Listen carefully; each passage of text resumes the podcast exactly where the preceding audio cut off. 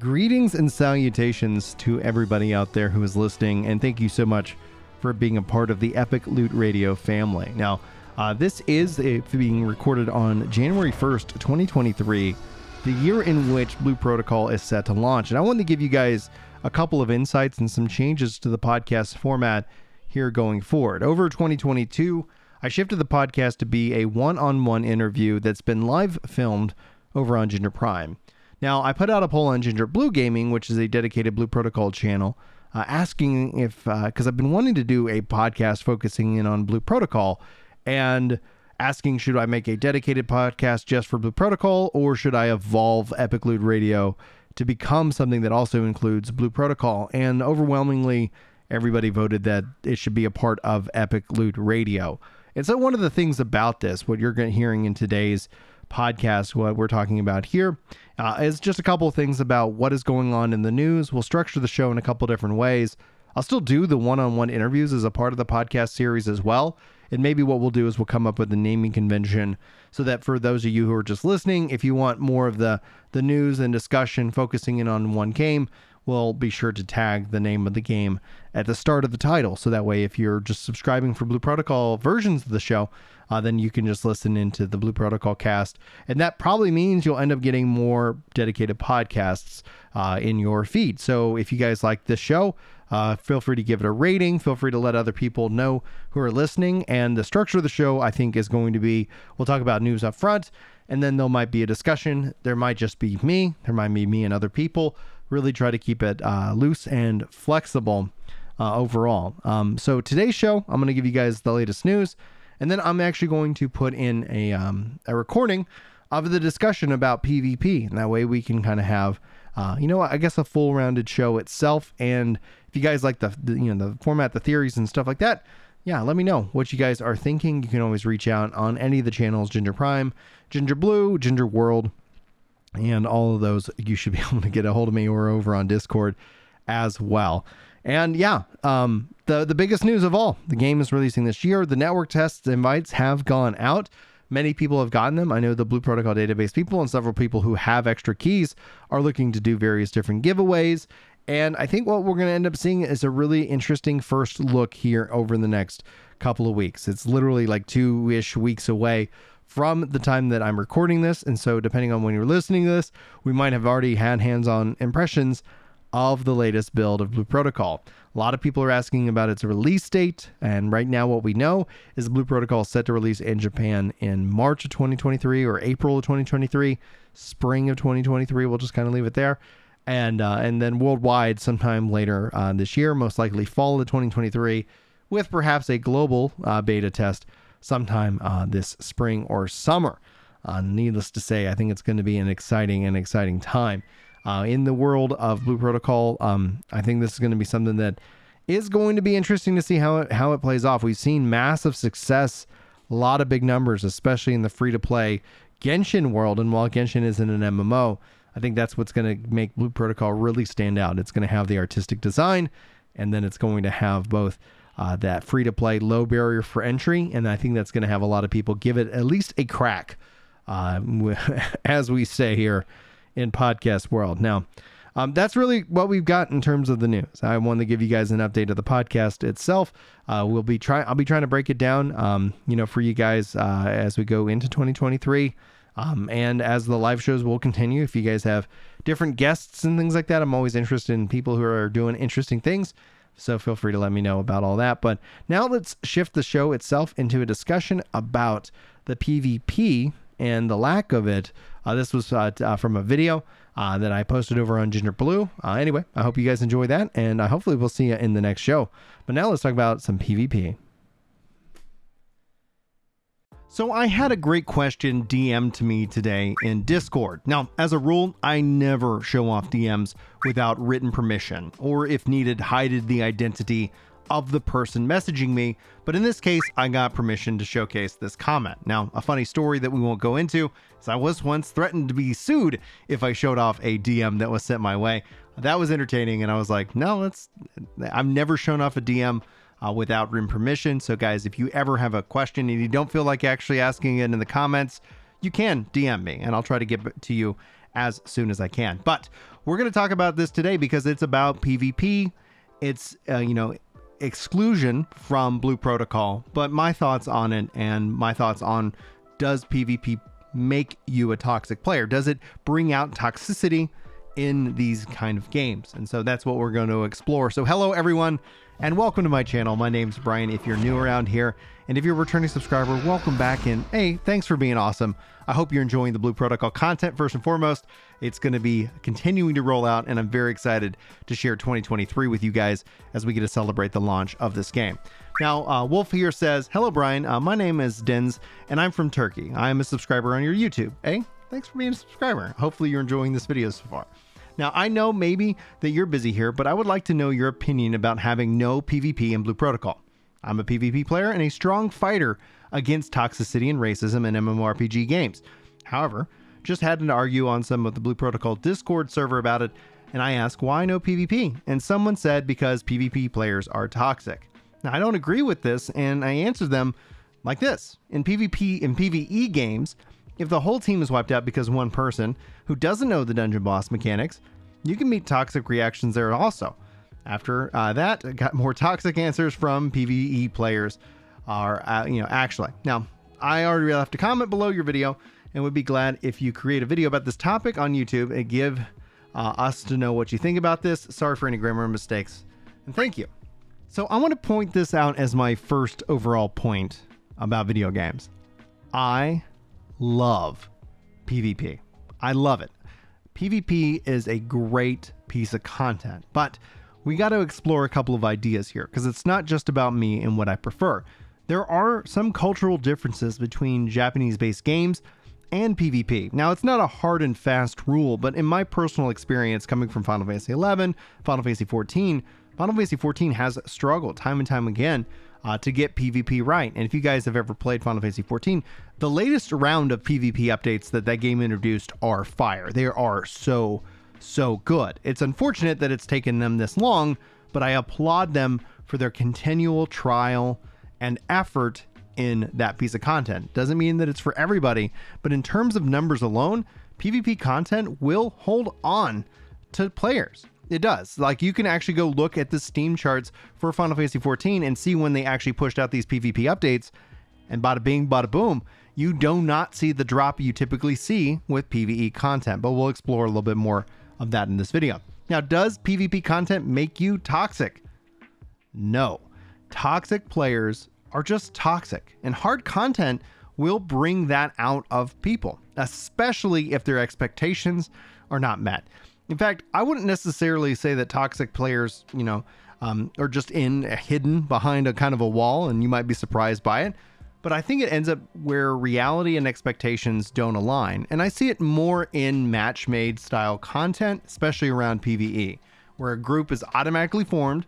There's no discussion beforehand, you just get teamed up with people. And then if people do not align to the expectation that you had for the group, that's where that friction can kind of come into play. And that's where you can kind of see people maybe act a little bit toxic. So it exists in every game, every game. And you might say to yourself, but it doesn't exist in this game. You might not have looked under every rock and you might not be realizing you might need to look in the mirror because sometimes when people say that, they themselves are in that mindset. And is this a bad thing? Is you know, and honestly, at the end of the day, if you have the ability to mute and to kind of filter, you can curate the experience that you want in these online games yourself. The question is always going to be what ends up making the most sense because there is also, to kind of point this out very clearly, a casual toxicity. Players who do not prepare for the content and refuse to prepare for the content, they also can bring in that level of toxicity. It's an elitism on both sides of the coin.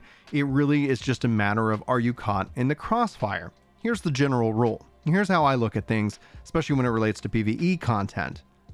How can I do better next time? The good players, the best players in the world, don't ask how you can improve. They ask how I can, like, how they themselves can improve. And if you go into any piece of content with that mindset, you're going to be one of the best players in the world and people will want to game with you. And here's a good point to kind of like facilitate this. I usually play healers in MMOs. And the thing is is that the healers are going to be the ones that are probably blamed regardless. That's that's human nature. I'm not going to sit here and excuse it. I just accept the reality in which that I live in today. Maybe we can change that, right? But that's going to take time, effort, and we'll, we'll get there, right? You know, go team. But in terms of that, I don't ask how the player could get out of bad so that I didn't have to heal them. I ask, could I help them get out of bad? Can I communicate? How can I make their gameplay better? Same thing when a tank is involved, right? A nervous tank might use cooldowns before they need to use those cooldowns because they maybe not trust me. How can I develop a better relationship and trust with them so that they know that I will heal them, that I do have their back, right? So that's what I'm kind of facilitating for here. It's not an outward expression of what somebody else did wrong, it's what I could do better. And that's essentially the mindset that I try to approach any difficult content in these games. Now, why do I think PvP is important? Well, PvP is always changing content. You can hold people in a game longer while they wait for PvE content. Now, you can kind of think of this as curated content versus dynamic content. And the reason why that holds people over is because it's different, it's changing. Open world content also has the same effect. As you've seen more games lean into more instance based content, which instance content can be more, you know, like I said, curated. It can it can have a focus, it can have a challenge, it can increase the difficulty because it says this content is designed for five players or six players or what have you, uh, have you versus the open world, which is dynamic. You never know if you got 500 people attacking you or or two. But the thing is about curated content, eventually it's like watching the same show over and over and over again. You know the fight, it becomes a dance, and as long as you know the moves, generally you're going to get the clear, especially as the RPG elements of gear continue to get added and added. So, dynamic content is important because it gives you that variety, that spice of life. Now, what games have been doing is they've been just saying, go play other games and come back. And that's been their solution rather than trying to do everything in a game. They just say, this is what our game is going to be about. And there's nothing wrong with that from a business model, from a development model. If you're good at making PvE content, make the best PvE content that you can make. If you're bad at making PvP content, I would argue, go hire people who can make really good PvP content. But don't half you know, ass either side of it, right? Don't try to be a jack of all trades and then mastering none of those. I think essentially you want to launch with your strongest offering forward and then refine from there. Now, if you've already made it here to this part of the video, uh, be sure to like these videos and subscribe if you want more Blue Protocol content in your feed. Uh, if you do so, if this is a video that gets you to do that, here, have a picture of a puppy as a thank you for hitting that like button. It does mean the world to me, and I really hope you uh, continue to enjoy this content. I can be controversial because of my opinions, um, but it is something we'll talk about actually here in a minute of this video itself. Now, I do believe PvP should not be mandatory for progression. Players should never be forced into it. I've seen Destiny kind of make this mistake from time to time. Yes, I prefer PvP content. That's where I kind of spend most of my time in Destiny, as my voice cracks, in Destiny regardless. Beyond that, though, there was times where Destiny put you into PvP, and I think that was completely the wrong call. So if they do ever add PvP to Blue Protocol, should never be mandatory. It should always be this optional piece of content. Now, the challenge of this is that what kind of PvP and rewards are going to be satisfying? That's going to take time to develop because if they were just going to try and horseshoe, or I think that's the right term, uh, in PvP content to this game just so they're hitting a checkbox, we're not going to be satisfied. As PvP players, we will just go to the good PvP. That's that's kind of the general rule. There are really good games out there that offer that, but I, I do agree with you that I think Blue Protocol would benefit from it in terms of holding players' retention month over month, you know, quarter over quarter, season over season, whatever that ends up shaking out as well. But I do want to say this like, if they do ever add in PvP, I want it to be done well. I want us as the player base who wants it to keep asking for it. And I understand that if you don't want PvP in Blue Protocol, that's fine. But again, as long as it's optional, it should not impact you. And as long as it's good, it shouldn't also impact you. That's my personal opinion about it. You can let me know if if and you know if I miss the mark from where what you're feeling in the comments, we can have those discussions and follow up videos, or or who knows, like even one to one if needed. Now, um, but I think this is important. This is kind of what I want to end on as a real kind of statement. I kind of joked about getting getting uh, threatened for a lawsuit at the start of this video, but um, it, it is kind of true. I think feedback is important, and I believe personally in elevating voices that tend to be suppressed. That when it doesn't necessarily, you know, go over well with communities. When I talk about kind of the culture and the differences, each and every one of us have our own expectations and our own kind of wish list, right? Everybody has their favorite Pokemon, is a good way to think about it, right? So, in that regards, it does kind of make me a target. This has happened time and time again throughout all of my content cre- uh, creation coverage and my passion for sharing the games that I'm excited about with you guys. And being that this is a Blue Protocol focused channel, I'm sure, you know, my opinions will, you know, rub against some people who view that wrong and they're going to think that is a threat. I also, like I said, will highlight opinions and feedback that I don't personally agree with because I think it's important that at least feedback is given to the devs and heard, and then that gets then curated by the devs. I don't think the community is it's at its best when it tries to curate what the devs hear. I think that is the easiest way to create echo chambers. And that's one of the reasons why, like, again, you, you might be a fan of me in this video. You might hate me in this video. You might be a fan of me in the next video. You might hate me in the next video. Like, it literally will be one of those two options. So we'll have some fun. We'll play around with that.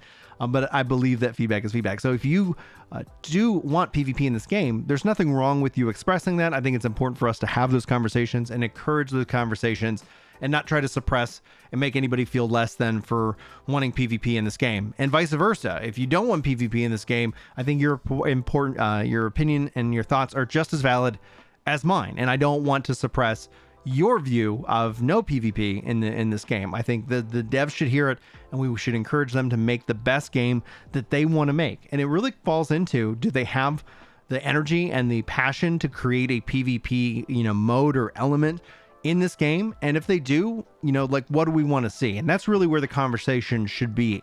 That's really the the best kind of feedback we can give them at this juncture. I don't think we're going to see PvP in Blue Protocol in 2023.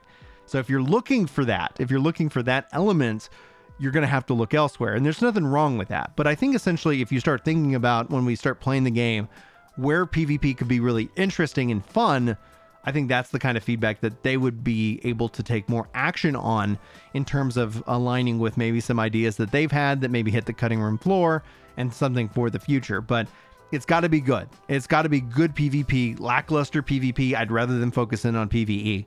And I think that's a matter of the feedback and the, their passion and how the game performs. So um, I think the fact that Amazon is publishing it, that is going to be a good feedback mechanism for us to communicate that. Um, and we're going to keep uh, rolling and rocking on all these things, or rocking and rolling, as my dyslexic brain sometimes messes things up, messes up words as well.